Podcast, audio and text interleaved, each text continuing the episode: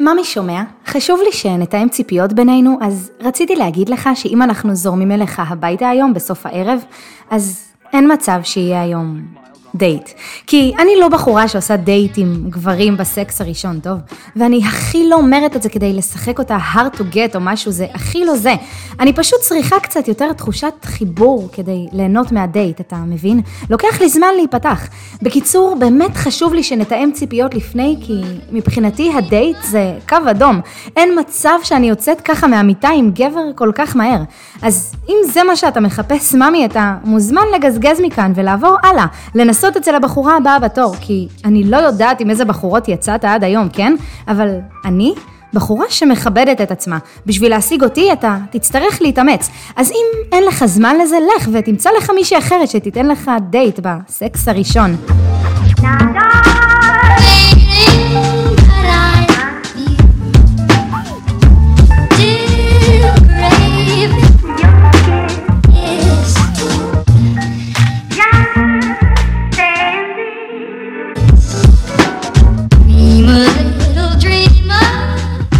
אומייגאד, אומייגאד, אימא'לה, איך אני מתה על המוזיקה הזאת ולא שמעתי אותה כל כך הרבה זמן. מה קורה? אני, וואי, אני בהתרגשות, באמת בהתרגשות, אתם לא מבינים כמה זמן חיכיתי להקליט את הפרק הזה. עברו אשכרה איזה שישה חודשים, נראה לי, כן, שישה חודשים, מאז הפרק האחרון שהעליתי לכאן, שזה מלא זמן. בינתיים הספקתי לעבור תקופת מבחנים ממש קשה ולסיים אה, תואר ראשון, ואפילו עברתי דירה, עזבתי את תל אביב אחרי חמש שנים מטורפות בעיר. בקיצור, אה, תקופה טובה ומפתחת ומצמיחה, ודייקתי בה מלא מלא דברים, גם בעצמי וגם לעצמי.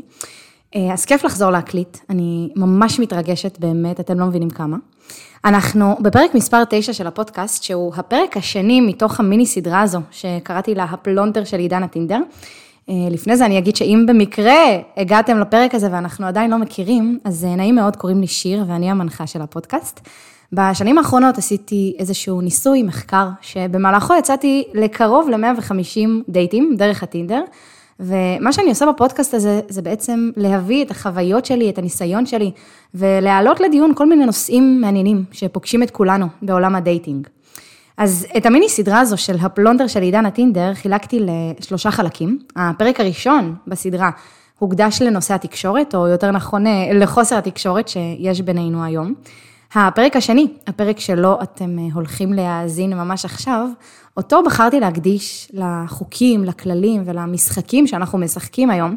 מאיפה הם הגיעו, האם הם אה, באמת משרתים אותנו, ומה יוכל לקרות לנו כיחידים, וכמובן גם כחברה, אם נפסיק לפעול לפיהם, ונסטה קצת מהדרך שבה אמרו לנו שאנחנו צריכים להתנהל בשלבים של ה dating. והפרק השלישי, הפרק הבא בסדרה, אותו אני אקדיש למהפכה הפמיניסטית ולהשפעות החיוביות וגם השליליות שהיא הביאה אה, לעולם ה dating, כל הנושא הזה של העצמה נשית. אז זה הפרק הבא. בואו נתחיל. אני אפתח בלהקריא קטע קצר מתוך רב המכר, למה גברים אוהבים ביצ'יות. הספר הזה לא בא ללמד אותך לשחק משחקים. הוא בא ללמד אותך להבין את הטבע האנושי ולנסות להתנהג בהתאם. גבר תמיד ירצה את מה שהוא לא יכול לקבל, כשאת מסוגלת לשמור על שלוותך, אפילו כשאת פוגשת מישהו נפלא במיוחד, את הופכת לאתגר עבורו. הוא ירצה להשיג את תשומת ליבך ויהיה מוכן לעשות כל מאמץ שנדרש בשביל זה. אם יש לך קצת כבוד עצמי והערכה עצמית טובה, הדינמיקה של היחסים יכולה להשתנות. גבר שהחליף נשים כמו גרביים, יהפוך לפתע לפודל צייתן. חוק המשיכה מספר 10 אומר, כשאת לא נכנעת בקלות, הוא ימשיך לנסות. וחוק המשיכה מספר 11 אומר, כשאת לא מעוניינת בו, הוא רוצה אותך יותר. את הספר הזה, שנכתב לפני כמעט 20 שנה, אני קראתי לראשונה אי שם כשהייתי בת 19. אה, באותה תקופה נכנסתי לאיזושהי אובססיה לבחור שממש ממש רציתי, אבל הוא לא רצה אותי בחזרה. ואני באותה תקופה הייתי צעירה וזה, הבטחתי לעצמי שאין מצב שזה קורה לי שוב. לא יהיה עוד גבר שיגיד לי לא, זה לא יקרה לי. מה עשיתי? הלכתי לסטימצקי וקניתי את כל ספרי ההדרכה לנשים שהיו על המדף. למה גברים אוהבים ביצ'יות, למה היא ולא את, איך תכבשי את גבר חלומותייך, איך, איך תגרמי לו לרדוף אחרייך, סודות הפיתוי לנשים, כל הספרים האלה. והתחלתי לקרוא אותם, את כולם, אחד אחרי השני. כל הספרים והמדריכים אמרו פחות או יותר את אותו הדבר. אחד, הם חילקו אותנו, הנשים, לשני סוגים, הנחמדונת והביצ'ית, האמזונה והפרינסס, האישה שהולך לה עם גברים והאישה שפחות הולך לה. שתיים, כל ספר כזה כלל מעין אה, מדריך, מדריך או רשימת חוקים כזאת לאישה, שאם אני אזקק אותם, הם נשמעו פחות או יותר אה, ככה. אל תשכבי איתו בדייט הראשון. תמתיני עד שאת עונה לו להודעות. אם הוא מנסה לקבוע איתך, אה, אמרי לו שאת אה, לא פנויה. גבר שרוצה הוא גבר שעושה. אם תרצי אותו יותר מדי, הוא יברח. אל תראי לו שאת מתלהבת ממנו, הישארי קרת רוח לידו. בקיצור, הרשימה עוד ארוכה, אבל הבנתם, הבנתם את הקטע. אם אני אנסה להסתכל ממבט מתכלל יותר על המסר המרכזי של כל אותן הכותבות ועל דרך ראייתן את היחסים שבין גברים לנשים, הבסיס יהיה די פשוט. כולן מחזיקות באמונה שאומרת שכדי שגבר יתאהב באישה, הוא צריך להימצא בעמדת הרודף. הרודף, הצייד, הכובש, you name it. כדי לרצות אותך, הוא חייב להרגיש שהוא השיג אותך. הגבר חייב להרגיש מאמץ. שמעו, לכולנו יש אינסטגרם, טיק טוק, פייסבוק, ואנחנו מופצצים על בסיס יומיומי בתכנים שקשורים להצלחה בדייטים, ולא חסרות באינסטגרם, יש מלא מנטוריות לזוגיות ואושיות רשת עם עשרות אלפי עוקבים, מאות אלפי עוקבים, שנותנות לנו טיפים לאיך להצליח בדייטים, או מהן חמש הסיבות שבגללן אנחנו לא מצליחים או מצליחות בהם. אם אתם נחשפים לתכנים מהסוג הזה, כנראה שלרוב אתם פוגשים בהם ראיית עולם של מוביל ומובלת. ראייה שלפעמים מעודדת את הנשים להיות פסיביות יותר בקשר, על מנת שהגברים יוכלו להיות אה, אקטיביים יותר. איך מתבטאת האקטיביות של הגברים בעולם המודרני שלנו? הגברים הם אלו שמתחילים איתנו, הגברים הם אלו ששולחים את ההודעה הראשונה באפליקציה אחרי שהיה מאץ'. הגברים הם אלו שיבקשו את מספר הטלפון מהאישה. הגברים הם אלו שישלחו את הוואטסאפ אחרי שעברנו לדבר בטלפון. הגברים הם אלו שיזמינו להיפגש. הגברים הם אלו שיאספו אותנו הביתה. הגברים הם אלו שינשקו אותנו. הגברים הם אלו שיצטרכו לשלוח הודעת בוקר טוב ביום שאחרי. וכו' וכו' וכו' וכו'. אקטיביות אה, גברית, אנחנו קוראים לזה. הגבר חייב להיות זה שמתאמץ בשבילך.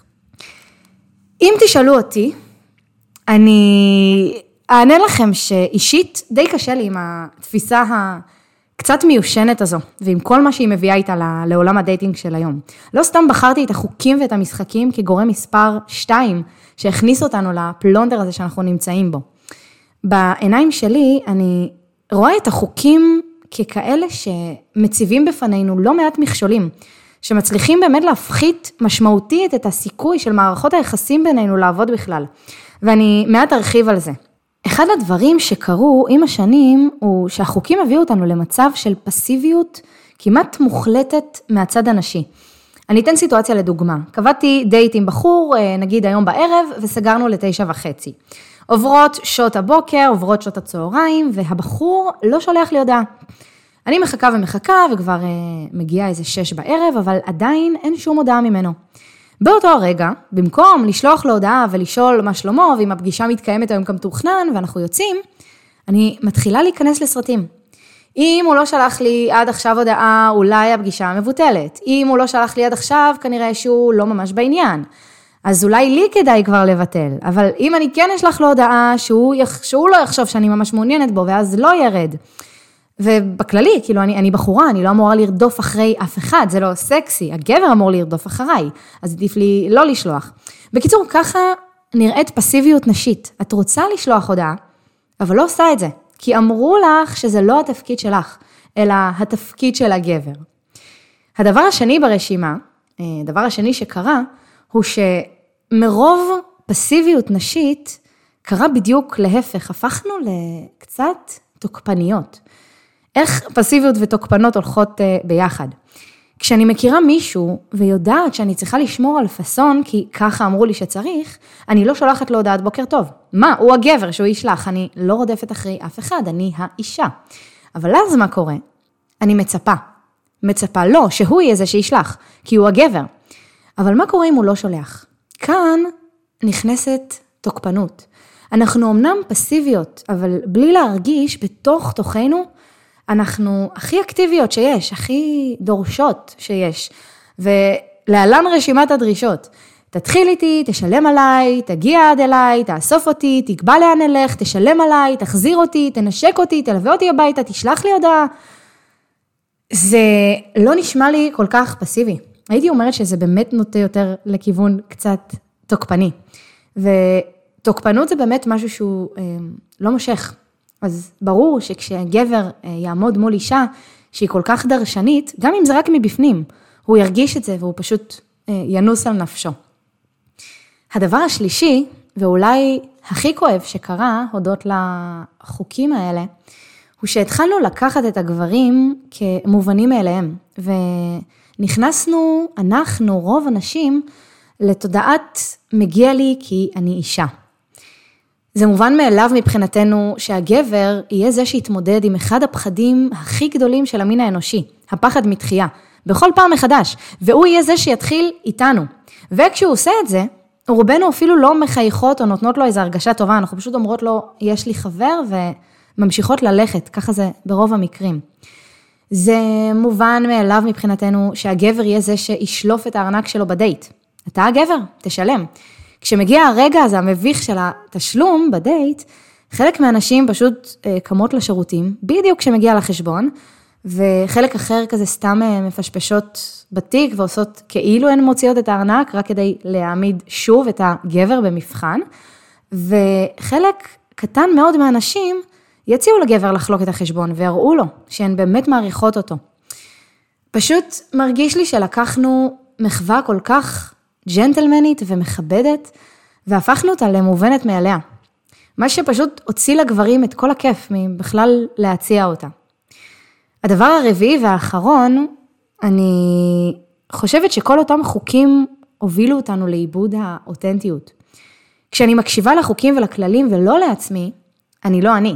וכששני אנשים עומדים אחד מול השנייה ושניהם תחת איזושהי מסכה, מקשיבים לחוקים ולכללים ופועלים לפיהם, לא יכול להיווצר חיבור, כי הם לא באמת הם. אז אה, זה ככה היה איזשהו קדימון לנושא של הפרק. מקודם אמרתי שקשה לי מאוד עם זה ש... ש... עם כל מה שהביאה איתה, הגישה הזאת של מוביל ומובלת לעולם הזה של ה dating. קשה לי עם הגישה הזו שמחלקת לנו תפקידים ואומרת לנו מה מותר ומה אסור, מה נכון ומה לא נכון. אבל עם כל הקושי שלי, אני חייבת לומר שאני לא מתנגדת אליה לחלוטין. והסיבה היא שפשוט יש לה בסיס, בסיס אבולוציוני, היסטורי, פיזיולוגי, פסיכולוגי, חברתי, ואני חושבת שאי אפשר להתעלם ממנו ולשים אותו בצד. פשוט העניין עם הבסיס הזה הוא שיכול להיות שאם נבדוק באמת, נגלה פשוט שהרבה חלקים ממנו קצת, קצת, קצת לא רלוונטיים היום, בשנת 2022. ולכן, מה שנותר לנו, אני חושבת, זה לחפש איזושהי דרך שתהיה אמצע. למצוא איזשהו איזון בין הבסיס הזה, שכנראה תמיד יישאר כאן, אם נרצה או לא נרצה, לבין משהו חדש שאנחנו יכולים לייצר כאן. גם ברמה האישית וגם כמובן ברמה החברתית.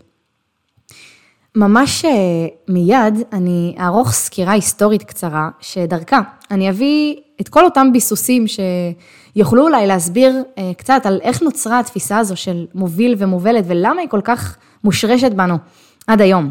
אבל לפני כן, אה, למי מכם שלא קרא את הספר, אתם בטח שואלים מי היא אותה הביצ'ית. בקיצור, הביצ'ית היא בחורת החלומות שאין גבר שלא ירצה אותה. היא כזה רכה מבחוץ, אבל חזקה מבפנים, והיא עצמאית, והיא לא רודפת אחרי אף אחד, יש בה כזה מסתוריות, היא מאוד מאוד מעריכה את עצמה, היא יודעת מה היא שווה, יש לה חיים מלאים ומאושרים חוץ מגברים. היא לא מתלהבת מהר והיא לא נסחפת מהר, היא יודעת לקבל כזה את מה שמגיע לה והכל במין קסם כזה. בקיצור, היא, היא פשוט סוג של אלה. כשאני קראתי בספרים על הדמות הזו בתור ילדה שבורת לב, בת 19, שרק נכנסה לעולם ה dating, היא נשמעה לי כמו כל מי שפשוט הייתי רוצה להיות. הדמות הזו מהספרים הבטיחה לי שאם אני אהיה היא, אף גבר עוד לעולם לא יגיד לי לא, אני אהפוך לפרינסס שכל גבר היה רוצה ושכל גבר היה רודף אחריה. No more שברונות לב. אז למדתי את כל החוקים, שיננתי ומרקרתי וכתבתי, ופשוט החלטתי לצאת ולבדוק בשטח, האם חוקי ה-art to get האלה שנכתבו לפני עשרות שנים ונחקקו בספרים בסטימצקי, עדיין תקפים גם היום. האם גברים בשנת 2022 עדיין אוהבים ביצ'יות? לקח לי למעלה מחמש שנים של אה, מחקר אישי להגיע, ל... להגיע למסקנה ולאמונה שבה אני מחזיקה היום. אותם המשחקים, כל הכללים, הרשימות והחוקים של עשה ואל תעשה, לא רק שלא קידמו אותי אל עבר מציאת אהבה ויצירת זוגיות בריאה וחזקה, אלא בעיקר הרחיקו אותי ממנה. ומעבר לזה, הם הפכו את המסע שלי למסע ייסורים, ואני לא מגזימה, ייסורים, באמת, לילות שלמות, שלמים של בכי, לילות שלמות. לילות שלמים של בכי, באמת, שהטריגר שלהם היה גברים.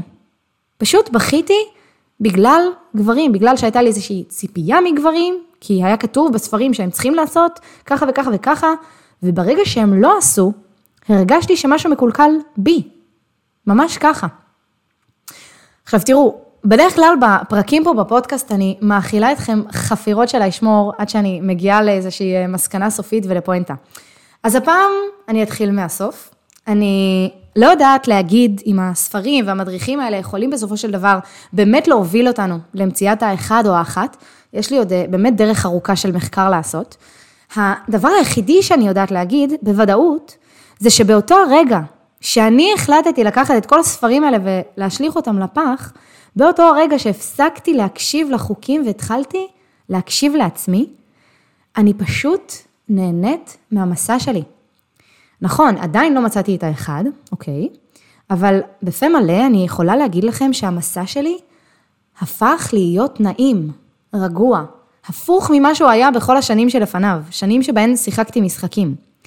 אני באמת מאמינה בכל ליבי שאחד המפתחות לחיים טובים יותר, הם חיים שבהם אנחנו עושים את מה שאנחנו בוחרים לעשות. אני מאמינה בכל הלב שלי שבשביל שהמסע שלנו לעבר הזוגיות יהיה נעים יותר ומאושר יותר, אנחנו צריכים לעשות מה שאנחנו רוצים ואוהבים.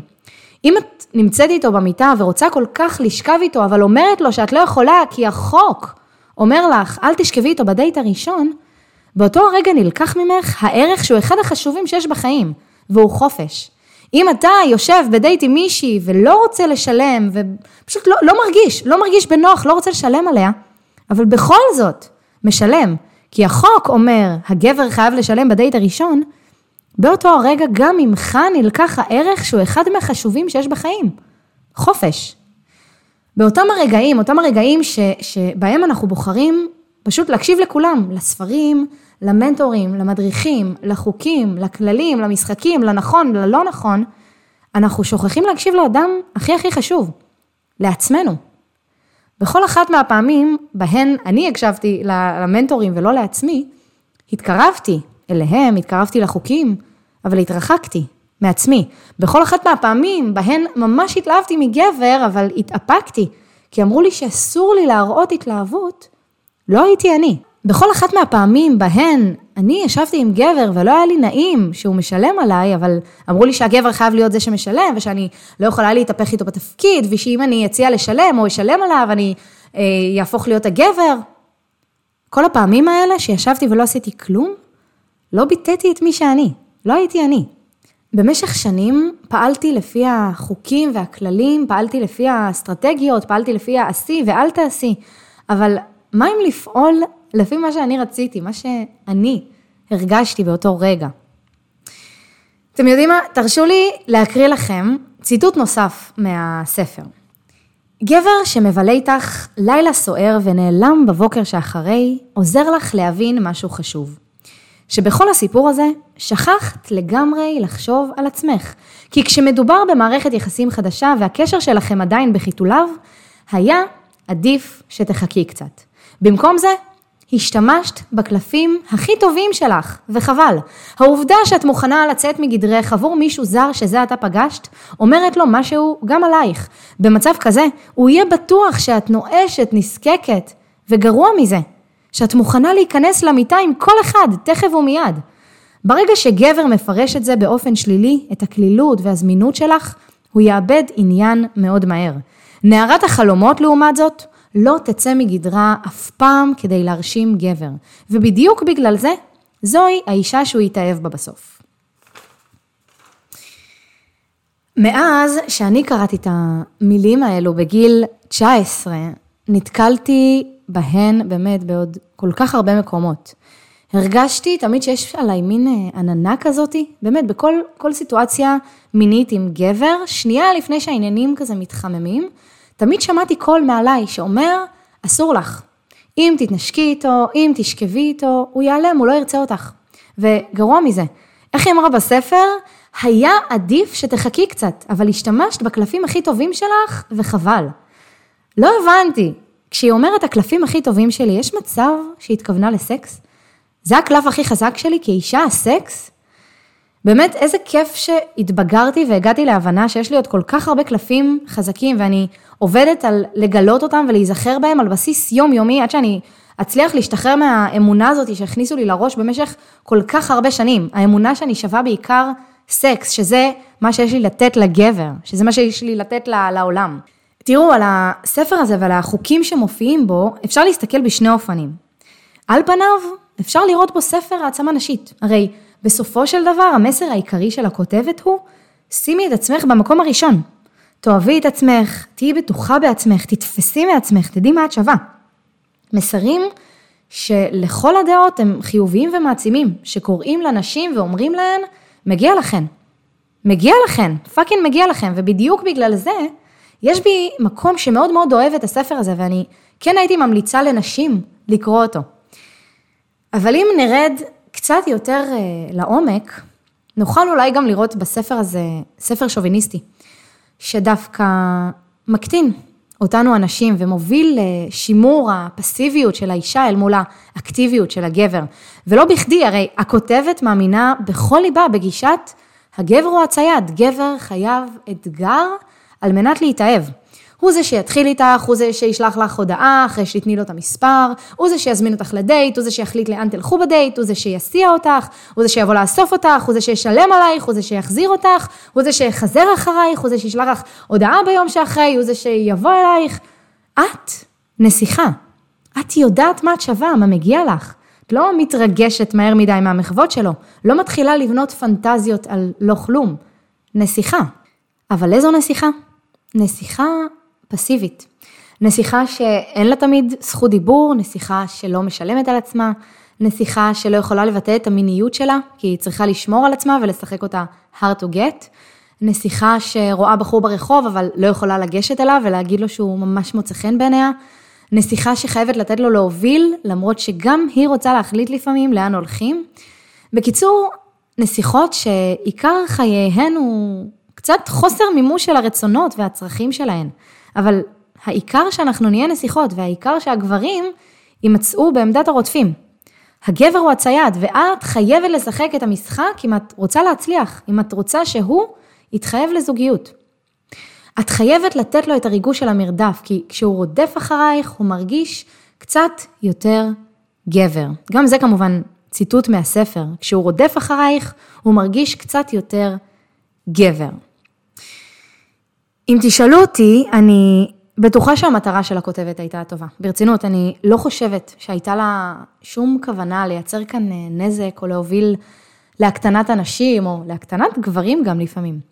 אבל בלי להתכוון, היא ועוד שלל כותבות, כותבים, מנטוריות, מנטורים, בלוגריות, הם כולם הובילו אותנו להרס חברתי ולדיכוי האותנטיות, ההקשבה, הביטוי העצמי.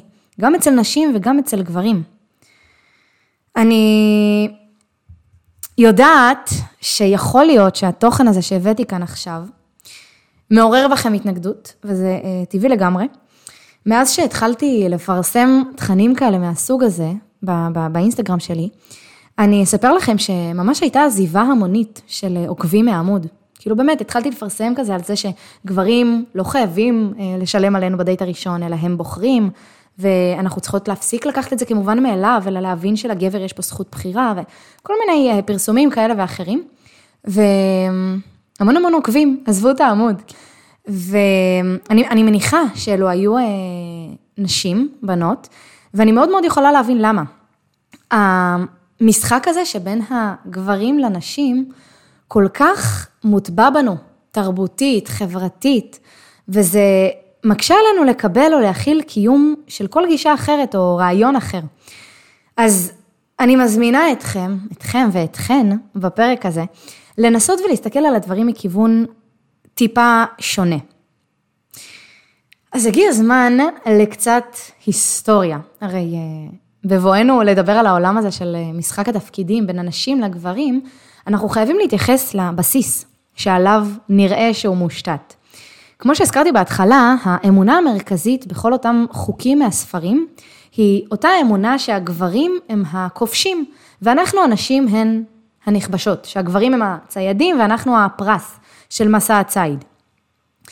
אם ננסה לחפש הסבר בספרים ללמה אלו הם החוקים, התשובה תהיה כי ככה זה צריך להיות. זה הטבע שבין הגבר לאישה וזה תמיד היה ככה ותמיד יהיה.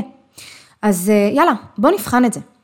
נקפוץ לשנייה אחורה על ציר הזמן לתקופה שבה אבות אבותינו חיו בעולם, לפני שישה או שבעה מיליון שנים.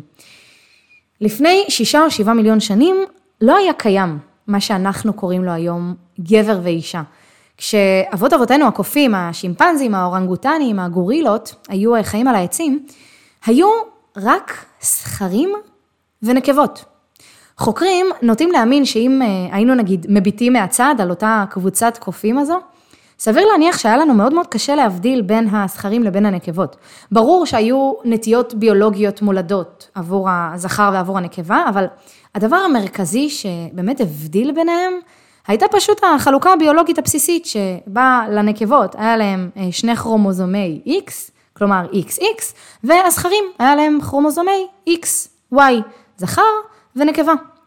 בקיצור, כל מה שהקופים היו צריכים כדי להתרבות, היה פשוט למצוא בן או בת זוג מהזוויג הנגדי, ויאללה בלאגן. מה שכן, בנוגע לתרבות החיזור והרבייה, ההבדל בין הזכרים לנקבות אז, היה שהזכרים ממש נלחמו זה בזה על ההזדמנויות להזדווגות. למה הם היו צריכים להילחם, אתם שואלים? לא כדי אה, להשיג את הנקבה הכי שווה או יפה, או את הקופה עם הכי הרבה עוקבים באינסטגרם. תחשבו שבקבוצה היו עשרה זכרים ועשר נקבות. מתוכן, מתוך העשר נקבות, חמש נקבות כבר בהיריון. ככה שנשארו עוד אה, חמש. והזכרים, מה הם רוצים? הם רוצים להתרבות. אבל כיוון שמספר הנקבות היה קטן יותר, הגברים היו צריכים להילחם אחד בשני על מנת להרוג את הזכרים המתחרים, ובעצם להשיג עליהם יתרון במרוץ ההתרבות. אסור לנו גם לשכוח עוד נתון מעניין, והוא שבשביל להתרבות בעצם מספיק זכר אחד בלבד שיזדווג עם כל הנקבות בקבוצה. לא באמת צריך את כל אותם עשרה זכרים. ו-by אותו הזכר שהיה מביס את כולם ונשאר, הוא בין היתר נקרא בטבע זכר האלפא, אבל אה, זה כבר לפרק אחר. בקיצור, למין שלנו, המין האנושי, יש את כל הסימנים של מין שחווה היסטוריה אבולוציונית של לחימה של זכרים על נקבות. ולהיסטוריה הזו, מן הסתם, יש גם אה, השפעות ביולוגיות ופיזיולוגיות, לפי מה שאומרים החוקרים. למשל, הצורך הזה של הזכרים להילחם על הנקבות, הוא חלק מההסבר האבולוציוני להתפתחות של השונות הפיזיולוגית בין הזכרים לנקבות. בעצם, לפי זה מסבירים איך, איך, איך אה, עד היום הזכרים כל כך שונים מהנקבות. יש עדויות של מאובנים שממש מראות שמבחינת מבנה הגוף, אבותינו, הזכרים הקדומים, כבר עוד מאז היו גדולים יותר בממוצע, חזקים יותר בממוצע, שריריים יותר בממוצע וגם יותר תוקפניים מהנקבות. מבחינה אבולוציונית, לנקבות פשוט לא התפתח הצורך להיות תוקפניות וגדולות. למה? כי היחידים שבעצם לחמו ביניהם היו הזכרים, הנקבות לא היו צריכות להילחם. ובגלל זה, עד היום, מבנה הגוף של אישה בממוצע הוא קטן יותר משל הגבר, והגבר הוא גדול יותר, תוקפני יותר. אז זה ככה עוד נקודה. נמשיך בסקירה. כיוון שבאותה תקופה כולם חיו על העצים, כמעט ולא היו איומים חיצוניים על הקבוצה. מה שלא הצריך מהסכרים לשמור או להגן על הנקבות שהיו בהיריון. וכל המזון שהיה נדרש לנקבות כדי לשרוד ולעבור את כל התקופה הזו של ההיריון, היה פשוט בהישג יד, ככה שהן לא היו זקוקות מהסכרים לעזרה או דאגה כלשהי בכל מה שנוגע לאספקת מזון. בקיצור, ככה אה, אבות אבותינו מעבירים כזה שני מיליון שנים בגובה על העצים, שבמהלך השני מיליון שנים האלה, ובמסגרת ההתפתחות האבולוציונית, הם מגיעים בסופו של דבר לשני שינויים שהחוקרים רואים כהכי משמעותיים. השינוי הראשון הוא הירידה אל הקרקע. הקופים לראשונה יורדים מהעצים ועוברים להתקיים בקבוצות על הקרקע. השינוי השני הוא המעבר להליכה על שתיים. הקופים שעד עכשיו הלכו על ארבע, פשוט מזדקפים ועוברים להליכה על שתיים. בקיצור זהו, מכאן ואילך הם כבר לא קופים, אלא בדרך להפוך לבני אדם בעוד כמה מיליוני שנים. שני השינויים החשובים האלה, בתוך כל התהליך הזה שנקרא התפתחות המין האנושי, הביאו איתם צרכים חדשים, שבעקבותיהם התחילו להיווצר תכונות מסוימות לסכרים, ותכונות מסוימות אצל הנקבות. ועכשיו באמת אנחנו מגיעים לחלק המעניין, כי מאותה הנקודה החלה להתקיים חלוקת תפקידים ממש מוגדרת בין הזכרים לנקבות, והחל להתפתח מה שנקרא אה, מגדר. המעבר הזה של הקופים לקרקע והמעבר להליכה על שתיים, הובילו את הקבוצות להתמודד עם שני אתגרים מרכזיים. האתגר הראשון היה פתאום הצורך בהגנה פיזית על הקבוצה. כי בקרקע, בשונה מהגובה, הם היו צריכים להתחיל לחמוק מחיות פרא, להתמודד עם אה, כל מיני חיות בר שהגיעו לתקוף אותם, בעלי חיים טורפים, משהו שהם לא היו צריכים להתמודד איתו כשהם היו חיים על העצים. האתגר השני היה הדאגה והשמירה על הנקבות פתאום, גם בזמן ההיריון וגם בלידה וגם לאחר מכן. ובנוסף, גם היו צריכים להתחיל לדאוג לגידול של הפעוט שנולד. במשך אה, מיליוני שנים של אבולוציה, המוח האנושי שילש את הנפח שלו. וזה אומר שזה גם חייב גדילה של עצם הגולגולת של כל עובר בעצם שנוצר. מה הייתה התוצאה של זה, של הגדילה של עצם הגולגולת ושל ההתפתחות של המוח האנושי? לראש של העובר פשוט נהיה ממש קשה לצאת מהרחם. הוא נהיה ענקי. אז בנוסף למוח שגדל, אל תשכחו גם שעכשיו קופי האדם כבר הולכים על שתי רגליים. מה שהביא גם להצרה של אגן היריחיים אצל הנקבות, ככה שהם יוכלו אה, ללכת על שתיים. וככה, כל התהליך של ההיריון נהפך להיות קשה ומסוכן, והלידה עצמה, מעבר לזה שהיא הייתה באמת מסוכנת, היא הייתה כואבת עד מוות. ופתאום גם אחרי הלידה, היה צריך להגן ולשמור על הפעוט מכל משמר, כי המוח שלו היה כל כך עדין והוא היה צריך להתפתח. הרי פעם בתקופת הקופים, לקח למוח די מהר להתפתח, זה לא היה עדיין מוח של בן אדם. עם הזמן המוח הלך והתפתח ופשוט לקח לו הרבה יותר זמן להבשיל. אז בתקופה הזו שהגענו אליה, שעליה אנחנו מדברים, היה צריך גם לשמור על הפעוט הזה.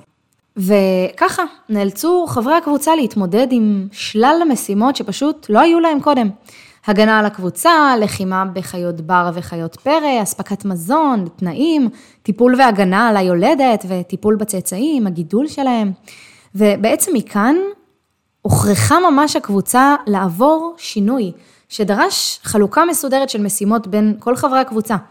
וככה החל להיבנות לו מערך היחסים החדש בין הזכרים לנקבות. ומהרגע הזה החלה חלוקת התפקידים בין המינים.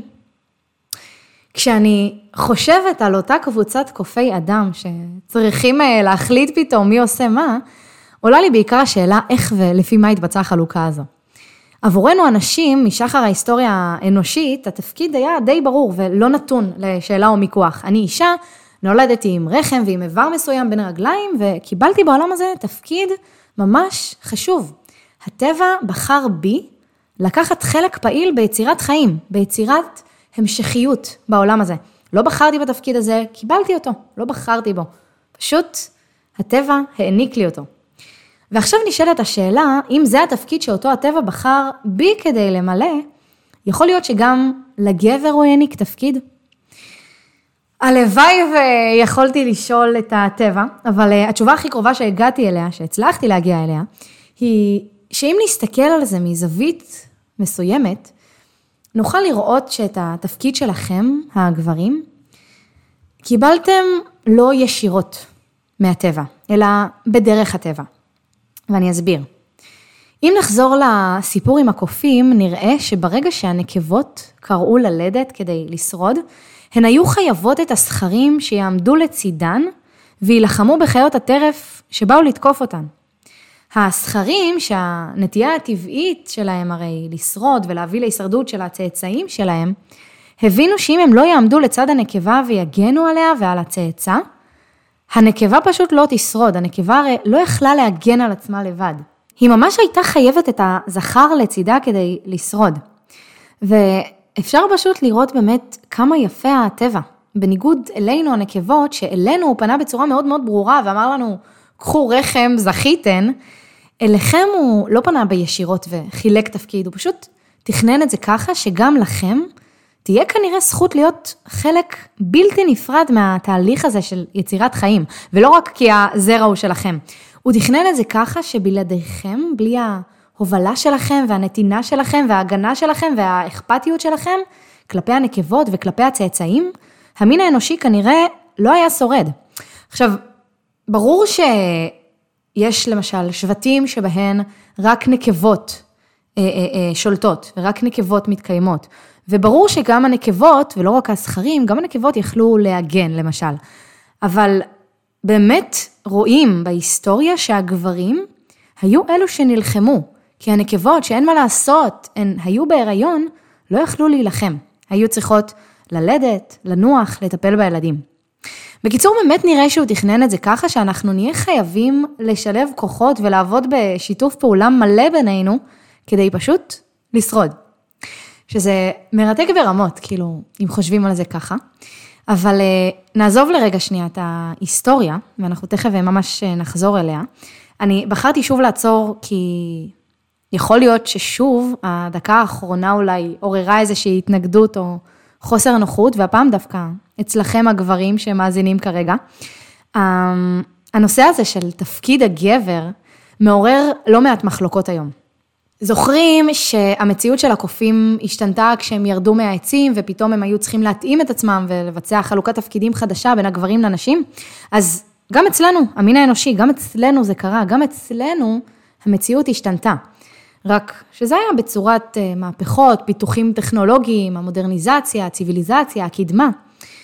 ואז בדיוק כמו אצל הקופים, גם אנחנו התחלנו לעשות חלוקת תפקידים חדשה. רק שאנחנו לא היינו מסודרים אה, כמוהם, ובנימה קצת יותר אה, אישית ביקורתית אולי, גם לא היינו הוגנים כמוהם.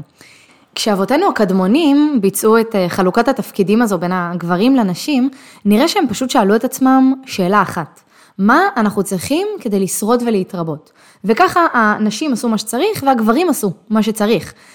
אבל לדברי היסטוריונים, את התפקיד הזה של המגן, הלוחם, ההוא שדואג לאוכל ולהגנה על הקבוצה, הגבר קיבל בשל אה, התפתחויות חברתיות ובשל אה, נסיבות החיים החדשות שנוצרו, ולא בגלל שהוא התאים יותר לתפקיד.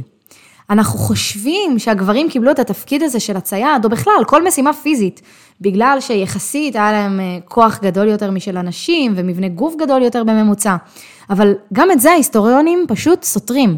הם באים ואומרים שהגברים לא קיבלו את התפקיד הזה בשל אה, התאמה פיזית מסוימת. והאמת שיש לזה די אה, הסבר פשוט. כי אם ניקח את האדם ונשווה אותו לשאר הטורפים בטבע, האדם הוא חיה חלשה יחסית, ככה שלא משנה מי יוצא אה, לצוד למשל, או מי שנלחם בחיית טרף, בין אם זה יהיה גבר, בין אם זה תהיה אה, אישה, שניהם נחשבים לטרף קל. מה שכן הצליח לקדם את האדם לראש הפירמידה ולשרוד, זה פשוט שהוא היה חכם יותר משאר החיות. האדם אה, למד להשתמש באש כדי להרחיק אה, בעלי חיים, הוא למד להרכיב כל מיני כלים שאיתם הוא יוכל להילחם, והם אלו שהקנו לו את היתרון הזה על פני סכנות הטבע. שורה תחתונה, אנשים מסוגלות לבצע באמת באופן דומה ובאותה מידה את כל הפעולות שהגברים ביצעו. ואני לא יודעת אם זה מחדש לכם או לא, הן באמת גם ביצעו אותן לעיתים. אמנם הגברים תמיד היו אה, אקטיביים יותר. תמיד הם היו אקטיביים יותר בכל מה שקשור להגנה והדאגה לקבוצה. אבל גם לנשים היה חלק. אם תשאלו נגיד על הקושי הפיזי של הרמת כלים כבדים, ואיך ילדים ואיך נשים הצליחו לסחוב אותם, אז גם לזה להיסטוריונים הייתה תשובה. הם אומרים שמי שהכין את הכלים, היו הרי בני האדם עצמם, ככה שהם פשוט יצרו כלים מותאמים אישית, מותאמים אישית לנשים, מותאמים אישית לילדים, מותאמים אישית לגברים. וככה גם הנשים יכלו לצאת למסעות אה, של הציד, או למסעות ארוכים שהם היו אה, צריכות אה, לסחוב כלים. בהמשך לזה, נחזור שנייה אלינו למאה ה-21, כי גם היום, בדיוק כמו פעם, הנשים יכולות לעשות הכל. האישה יכולה להתחיל עם הגבר כי יש לה פה וזכות דיבור, האישה יכולה לשלם על עצמה בדייט כי היא עובדת ויש לה כסף, האישה יכולה לנהוג ולהגיע לדייט כי יש לה רישיון ורכב, היא יכולה לשלוח הודעה אה, לגבר ביום שאחרי ולשאול אותו מה שלמה, כי יש לה אייפון. אז למה בכל זאת אנחנו ממשיכות, ואולי גם ממשיכים, להתעקש על חלוקת התפקידים המסורתית, נקרא לזה ככה. נחזור לסקירה ההיסטורית שוב, ונתקדם עוד קצת על ציר הזמן. אותם קופי אדם שעליהם דיברנו, מתפתחים ומתפתחים ומתפתחים במשך עוד כמה מיליוני שנים, ולפני 500 אלף שנה בערך, הם כבר מתחילים להידמות לבני אדם, האדם הניאנדרטלי, זה נקרא. הוא עדיין נראה קצת כמו קוף, אבל הוא כבר הולך על שתיים, כמו בן אדם, וזו בעצם התקופה שנקראת תקופת אנשי המערות. גם שם חלוקת התפקידים המשיכה פחות או יותר אה, כמו שהייתה, הזכרים היו צדים מזון ואחראים על ההגנה, והנקבות מביאות ילדים. וככה עוברות להן עוד 300 אה, אלף שנה של אה, אבולוציה, וההתפתחות הולכת וממשיכה. ואנחנו מגיעים לתקופה שלפני כ-200 אלף שנה בערך, ומגיעים סוף סוף למה שנקרא ההומו ספיאנס, האדם החושב, האדם התבוני. לאורך מרבית הפרה-היסטוריה, הפרה-היסטוריה זה התקופה ש, שקדמה להיסטוריה, עוד לפני ההיסטוריה, לפני שהמציאו בכלל את הכתב. אז לאורך התקופה הזו, בני האדם חיו בתרבות שנקראת ציידים לקטים. חברת הציידים לקטים הזו הייתה חברה של נוודים, שחלוקת העבודה בה, לרוב, הייתה מתחלקת בצורה מגדרית. זאת אומרת, הנשים היו עוסקות בעבודות עדינות יותר, כמו ליקוט של קטניות ופירות וירקות, והגברים היו עוסקים בציד של בעלי חיים. אורח החיים הזה של ציידות לקטות הוא אורח החיים העתיק והיציב ביותר על פני כדור הארץ. בקיצור, במשך כמעט למעלה מ-150 אלף שנים, 150 אלף שנים, בני האדם התפתחו והתרבו, תוך שהם מנהלים אורח חיים שהביא את הגברים שגם ככה היו חזקים ולוחמניים ותוקפניים, לחזק עוד יותר את התכונות האלו בהם. ואנשים שרוב היום אה, בילו בחברה של החברות שלהן ושמרו על הילדים, פיתחו יכולות עדינות יותר, שכללו הכלה, הקשבה, טיפול, מגע, דאגה. לגבי איך נראו אה, מערכות יחסים וקשרי אה, חיזור ואהבה באותה תקופה, דעות החוקרים וההיסטוריונים די חלוקות. על פי מודל שנקרא המודל הסטנדרטי של הפסיכולוגיה האבולוציונית, כן, שם מפוצץ, המודל הסטנדרטי של הפסיכולוגיה האבולוציונית, אותם אה, ציידים לקטים ניהלו קשרים מונוגמיים, זאת אומרת, אישה אחת עם גבר אחד. וכיוון שהחבורות האלה היו חבורות די מצומצמות במספר, משהו כמו 20-50 איש גג, היה מספר קטן מאוד של גברים ומספר קטן של נשים. אז האופציות לבחירה היו די uh, מצומצמות. אמ, האמת היא שלא הצלחתי למצוא נתונים מחקריים בכל מה שנוגע לתרבות החיזור באותה תקופה, ואם בכלל הייתה אחת כזאת. אבל אה, על פי ההיסטוריונים, הם מעריכים שעל מנת לבחור את בני הזוג המתאימים ביותר באותה הקבוצה, האישה פשוט חיפשה בגבר סממנים לחוזק ולאיזושהי יכולת לספק את צורכי אה, הילדים ולספק להם הגנה ואוכל, והגבר חיפש באישה סממנים של בריאות ופוריות. אבל לפני אה, עשר שנים בערך פרסמו אה, שני חוקרים ספר מחקרי שבכלל סותר את כל ההנחה שבאותן החבורות האלה חיו חיי מונוגמיה. אה, לטענת שני החוקרים האלה, בחבורות האלה של הציידים לקטים, מערכות היחסים המיניות כללו מספר רב של פרטנרים. זאת אומרת, כולם עם כולם, ומה שיוצא יוצא, פשוט העיקר להתרבות. אז אותה תרבות של הגברים כציידים ואנשים כמלקטות, שרדה באמת תקופה מאוד מאוד ארוכה. אבל אז מה קרה? לפני עשר אלף שנים, החלה תקופה שנקראת תקופת ראשית החקלאות. אותו הגבר הצייד, שהיה צריך לצאת לצוד חיות בר כדי שיהיה לו אוכל, עבר להיות חקלאי ורועה שמגדל חיות משק ליד הבית. אותו הגבר החזק והשעיר והשרירי, כבר לא היה צריך לצוד יותר. אותה מהפכה חקלאית באמת היוותה שינוי מטורף עבור כל המין האנושי ועבור צורת החיים שלנו. השינוי הזה הוא בעצם הבסיס לציוויליזציה שיש לנו היום. בקיצור, ככה לאט לאט התחילה לרדת ההישענות הזאת על תרבות הציידות ולקטות, כי פשוט מצאו דרך אחרת, דרך חלופית לספק מזון, ועברו לעבוד מהבית. עם זאת, באותה תקופה, עדיין גברים ביצעו את רוב העבודות הפיזיות, ואנשים דאגו בעיקר לילדים. אז אני אעצור כאן, וזה היה אה, סיפור האבולוציה של המין האנושי בחמש דקות.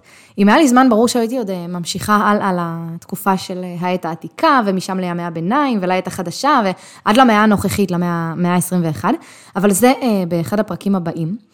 בקיצור, האדם המודרני של היום, הוא תוצאה של התפתחות אבולוציונית של שבעה מיליון שנה, שבעה מיליון. ואחרי כל הזמן הזה, התפתחנו אנחנו.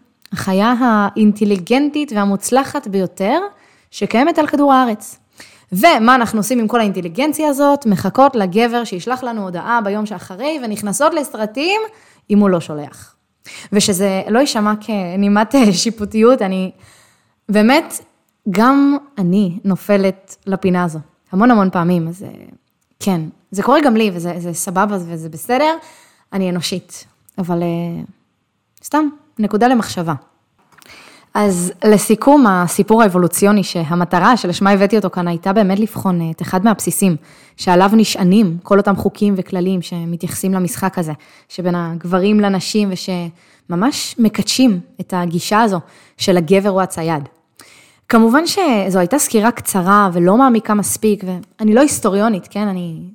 יש לי עוד המון המון לבדוק ולחקור, וכל חוקר וכל היסטוריון אומר דברים אחרים, אבל בגדול, אנחנו יכולים לראות שמלבד חלוקת תפקידים מסוימת אולי, שהייתה בין הגברים לנשים לאורך תקופות מסוימות בהיסטוריה האנושית, ומלבד להיסטוריה שיכולה להביא עדויות ללחימה של זכרים על נקבות, אנחנו לא ממש רואים זכר להתנהגות החברתית שמאופיינת ברדיפה של הזכר אחרי הנקבה, או פעולות חיזור מסוימות כדי לכבוש את ליבה.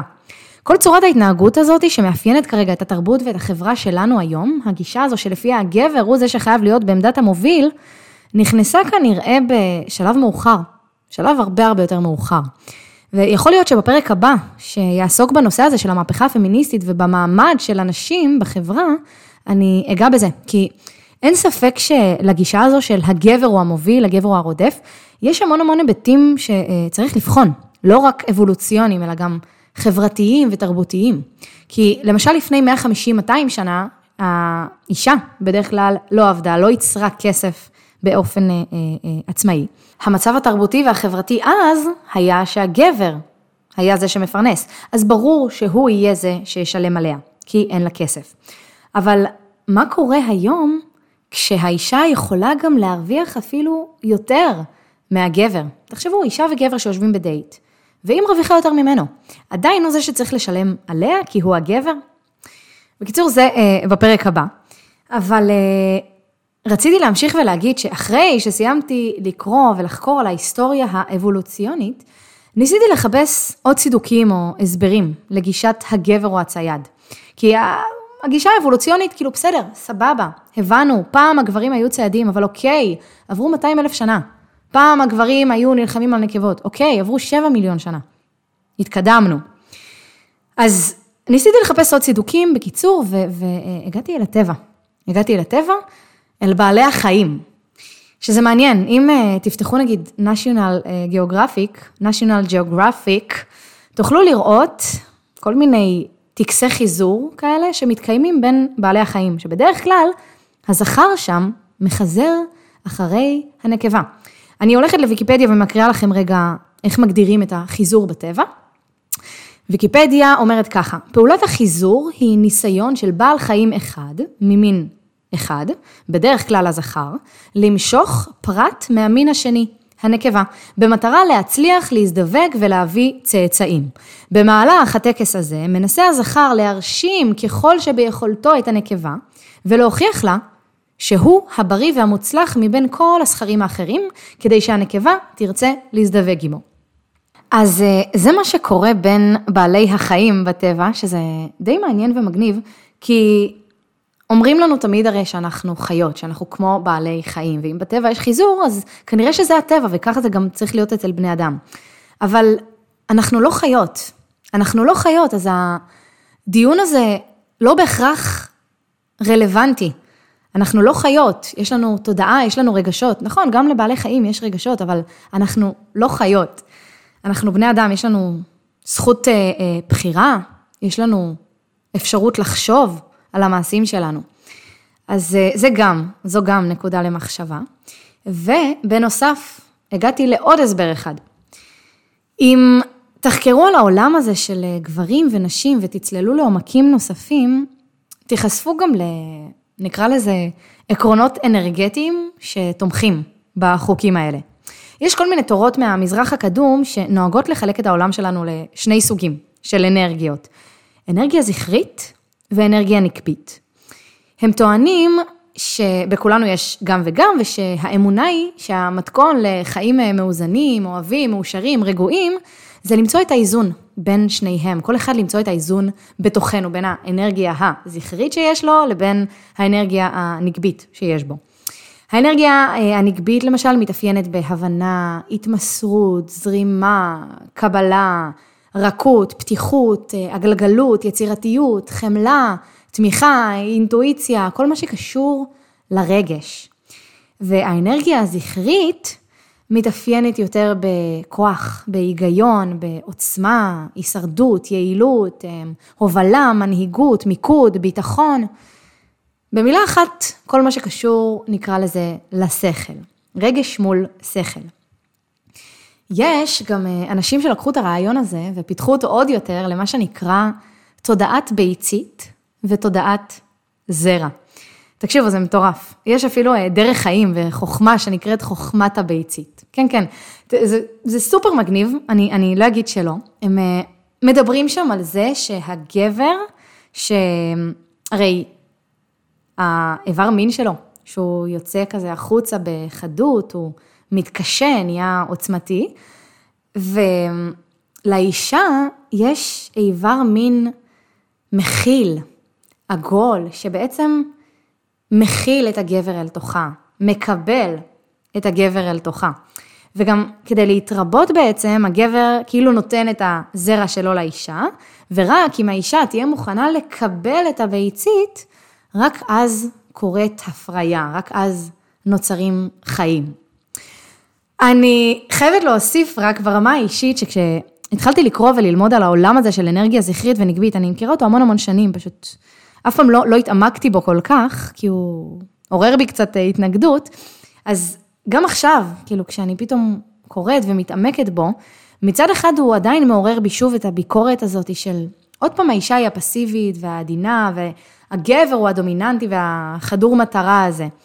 אבל אני חייבת לומר שזה עולם שכן נגע בי, כי בסופו של דבר, אני כן מאמינה שכאישה, אני מביאה איתי למערכת היחסים ובכלל לעולם, גם למערכת היחסים, אבל בכלל אני מביאה איתי דברים שהגבר לא תמיד מביא איתו, ולהפך, הגבר יכול להביא דברים ואנרגיה שאני לא תמיד מביאה איתי כאישה. לפני איזה כמה חודשים, חברה טובה לקחה אותי לנסות לרקוד איתה בצ'אטה. ומי מכם אה, מהמאזינים שיש להם אולי אה, היכרות עם הריקוד הזה, יש בו קטע שהגבר מחזיק אותך ומוביל בעצם את הריקוד. ואת, האישה, בתור הרקדנית, צריכה פשוט, פשוט להיות, להתמסר. את לא מובילה, את לא מחליטה מה התנועה הבאה, את לא עושה כלום. רק פשוט עומדת, הוא מחזיק אותך, הוא מפעיל קצת כוח עם היד או עם הכתף, ואת פשוט מתמסרת עם התנועה. וזו הדרך היחידה של הריקוד הזה לזרום. אם תנסי נגיד להוביל, להתנגד, אם תהיי נוקשה, הריקוד פשוט לא יעבוד. בקיצור, שהייתי איתה שם במועדון הזה, ואיזה גבר אה, ניגש אליי, הזמין אותי לרקוד איתו. היה לי בהתחלה סופר קשה, כי כל כך התנגדתי לסיטואציה הזאת, שבה מישהו מוביל אותי ואני פשוט מתמסרת לזה. אבל אחרי אה, כמה ריקודים כזה, השתפרתי, והצלחתי לאט לאט סוג של אה, להכיל את הקטע הזה. וזה פשוט היה הדבר הכי כיף בעולם, פשוט חוויתי לראשונה בחיי, מה זה להתמסר למשהו ולתת לו פשוט להוביל אותי. לא להתאמץ, לא להגיד לו מה אני רוצה, לאן זה, פשוט להתמסר, והריקוד זרם, זה היה מדהים בקיצור. אז לסיכום הרעיון הזה של זרע וביצית, של נגבי וזכרי, אפשר להגיד שהוא בעצם לוקח את הטבע שבין גבר לאישה וממש מקביל אותו לחיים האמיתיים. הגבר צריך להיות בהובלה, בנתינה, בדיוק כמו שבסקס הגבר הוא החודר, ואז גם מי ששופך, והאישה צריכה להתמסר ולהיות בקבלה, בדיוק כמו שבסקס, היא זו שמאפשרת לגבר לחדור אליה, ואז גם מקבלת את הזרע שלו לתוכה. הגבר הוא הנותן והאישה היא המקבלת. אז אחרי כל זה, אני מנסה להגיע לאיזושהי החלטה עם עצמי, אני ממש נזכרת בכל, ה... בכל מערכות היחסים שהיו לי עם גברים, ב-150 דייטים האלה שיצאתי אליהם, אני חושבת על עולם ה dating שלנו היום ועל החוויות שכולנו עוברים ועוברות, ובאמת שואלת, האם ההיצמדות הזו למה שהיה כאן פעם, האם ההקשבה לחוקי הטבע, החלוקה הזאת שבין תפקידי הגברים, תפקידי הנשים וההתעקשות הזאתי, לשמר את משחק התפקידים הזה, אם זה נכון לנו, אם זה מקדם אותנו. האם סתם יצרו אותנו כל כך שונים, או שאולי באמת קיים גבר וקיימת אישה, כי לכל אחד יש תפקיד משלו. כאילו לא סתם יצרו גם גבר וגם אישה, חייבת להיות איזושהי סיבה. אז כמו תמיד, כשאני לא מצליחה אה, להגיע לתשובה לשאלה שיש לי, אני מזכירה לעצמי את אה, דרך האמצע, איזון, שביל הזהב, אם תרצו, אחד מהעקרונות המעולים של אריסטו, מלווה אותי אה, הרבה הרבה בחיים שלי. ומצד אחד, יש בי קול שאומר, וואלה, כשאני מסתכלת על הדברים, זה באמת הרבה יותר סקסי בעיניי, כשהגבר הוא זה שמוביל, שהוא זה שמתפעל כזה את האירועים. אני לא רואה את עצמי כל כך, נגיד, משלמת על גבר במסעדה. נגיד, אנחנו יושבים בדייט ראשון, יוצא חשבון 100 שקל, לוקחת כסף, שמה על השולחן, עליי. לא יודעת, קשה לי כאילו לדמיין את זה כזה. אמ, אני גם לא רואה את עצמי, נגיד, מביאה פרחים, זר פרחים לגבר, סבבה? מצד שני, יש בי גם קול שאומר, רבאק, רבאק, עברו 6 מיליון שנה מתקופת הקופים, ועברו 200 אלף שנה מתקופת הציידים, ולגבי כל מה שקורה בחיזור, בטבע, אנחנו ממש, אבל ממש לא חיות, אנחנו בני אדם, אז לא אכפת לי שלטווס יש כנפיים גדולות כדי להרשים את הטווסה. בקיצור, מה עושים? איפה האמצע? אם, אם להיות כנה, אני חושבת שאי אפשר להיפטר לגמרי מהמשחקים, ואני תכף אחדד את עצמי. ב... נקרא לזה בטבע, בטבע של כולנו, תמיד, אנחנו נמשכים לבלתי מושג. בטבע שלנו אנחנו תמיד נימשך לאנשים שאנחנו תופסים אותם כשווים יותר. ופה כבר אין דיון על גבר או אישה, על מוביל ומובלת, אלא יותר דיון פסיכולוגי.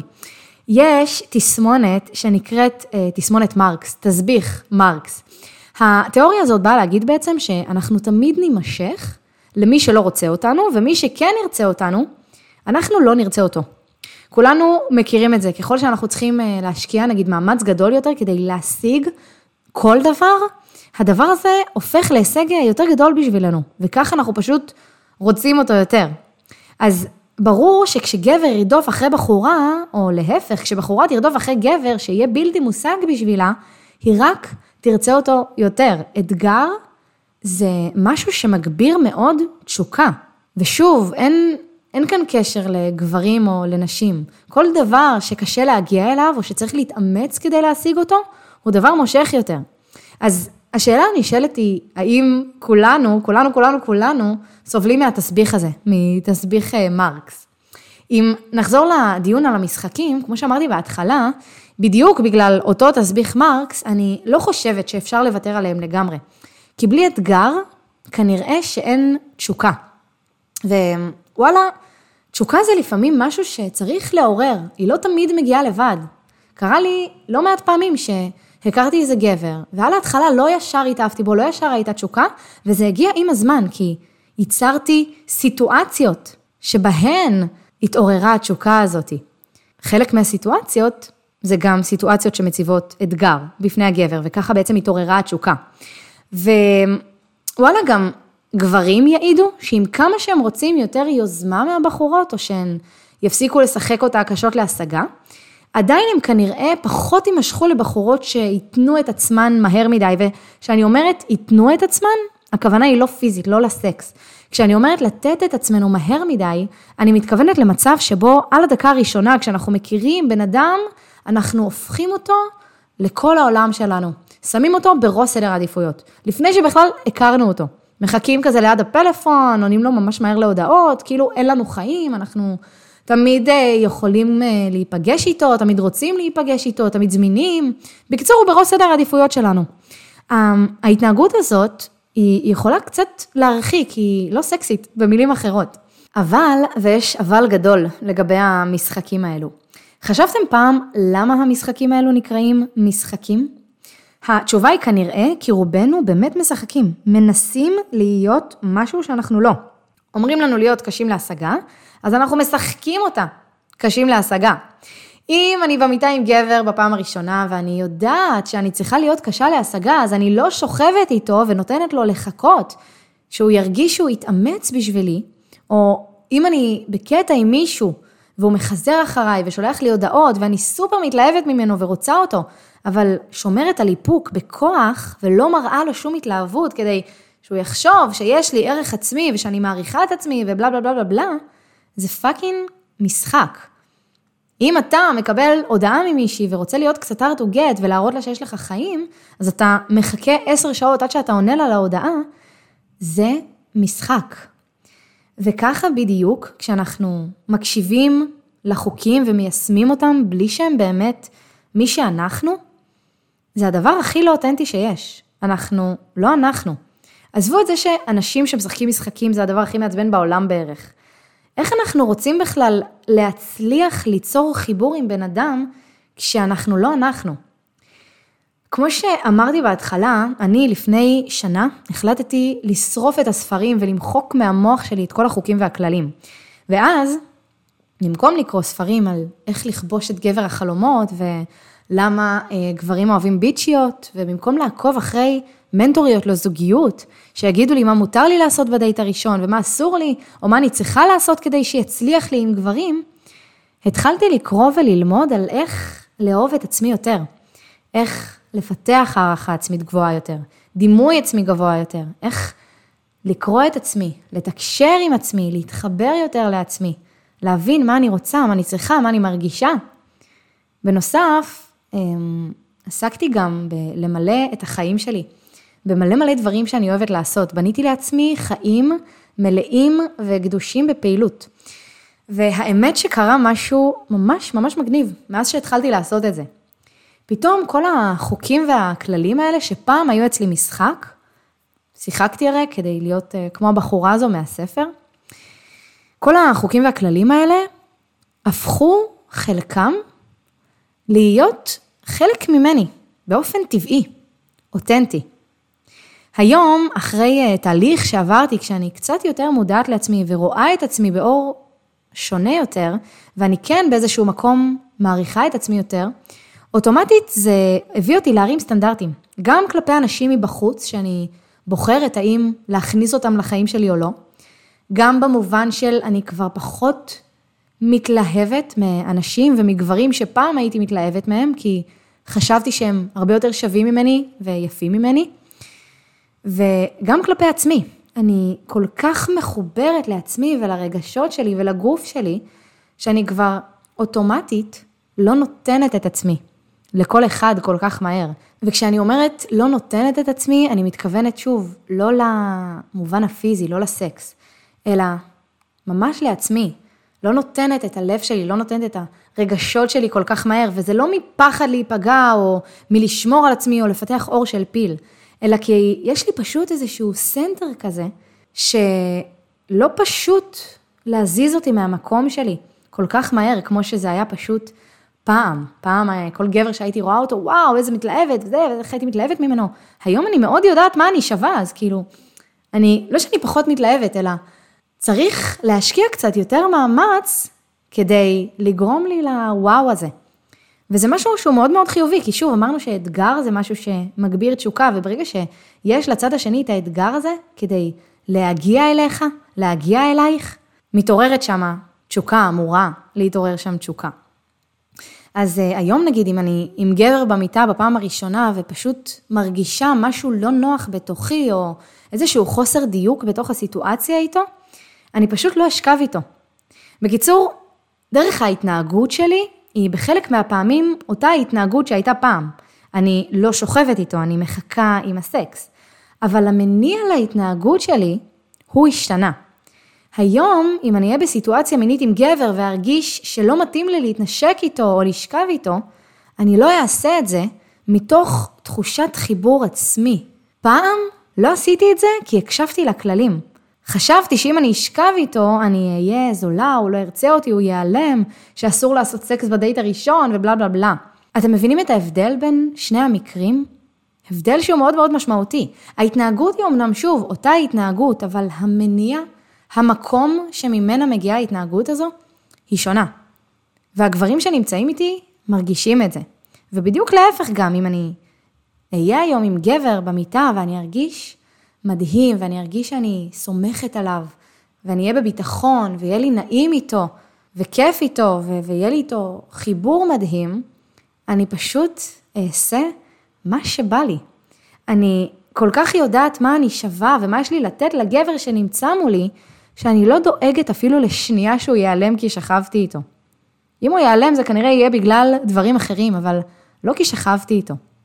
כל עוד אנחנו מחוברים לעצמנו ופועלים ממקום אותנטי ואמיתי ומתוך הקשבה לעצמנו, אך ורק לעצמנו, למה שאנחנו באמת באמת רוצים וצריכים, לא לחוקים, אי אפשר שלא להתחבר אלינו. הקטע עם המנטורים והספרים וכל ההוראות האלה, בעיקר לנשים, כל ההוראות של מה אנחנו צריכות לעשות כדי להצליח בזוגיות, הם בעייתיים לדעתי, כי הם כאילו הפכו קצת את איך שהעניין אמור היה לפעול. בעצם הם באים ואומרים לנו, שמעו, גברים נמשכים לנשים בעלות ערך עצמי גבוה, ובכלל, אנשים נמשכים לאנשים בעלי ערך עצמי גבוה. ולכן, אם אתן רוצות שיימשכו אליכן, אתן צריכות לעשות כך וכך וכך, כל הרשימה של החוקים מהספרים. ואז, אם תעשו כך וכך וכך, יחשבו שיש לכן ערך עצמי גבוה. כי המעשים שאתן עושות, הם מעשים של נשים עם ערך עצמי גבוה. וככה תמשכו אליכן את הגבר שתרצו. אבל יש לי הצעה חלופית. ההצעה היא שבמקום שנלמד למלא אחרי חוקים והוראות ולעשות בכאילו, נלמד איך לפתח באמת ערך עצמי גבוה. לא רק איך להראות כלפי חוץ שכאילו יש לנו ערך עצמי גבוה. זה בדיוק המשחק שאני מדברת עליו. בגלל זה קוראים לזה משחקים, כי אנחנו משחקות, אנחנו משחקים. כי אם נגיד יש לי ציפייה כלשהי לפעולה מסוימת מצד הגבר, למשל, אנחנו גרים בערים שונות, קבענו דייט, ואני ממש רוצה שהוא יגיע לעיר שלי כשאנחנו נפגשים.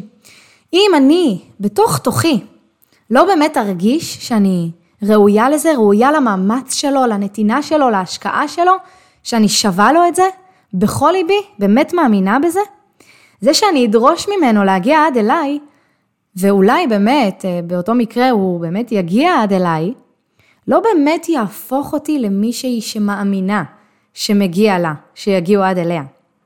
זה שאני אחכה חמש שעות עד שאני עונה לה להודעה, שבפועל ישבתי ליד הטלפון ורק חיכיתי להודעה ממנו וקראתי אותה כבר איזה מאה פעם, אבל לא עניתי לו, לא אומר שהוא לא נמצא במקום הראשון שלי ושאני לא חושבת עליו כל היום. הוא אולי חושב, וואו, איזו בחורה עמוסה, כנראה שאם היא ממש הייתה בעניין שלי, היא כבר הייתה עונה לי. נכנס לסרטים, נוצר לו אתגר, נוצרת תשוקה, ואז בתכנון הוא אמור להתאהב בך, כי אמרנו, אתגר מגביר תשוקה. אבל האתגר כאן הוא פייק, וכתוצאה מזה, גם התשוקה היא פייק.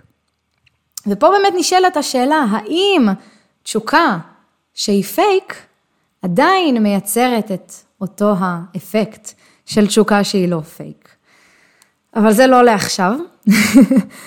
אמ, הייתי רוצה להגיד שיישום של החוקים האלה הוא, נקרא לזה נגיד איזה קיצור דרך, אבל זה אפילו לא קיצור דרך, הוא פשוט משחק, זה מסכה לא אמיתית שאנחנו שמים על עצמנו כדי שיחשבו שאנחנו משהו שאנחנו לא.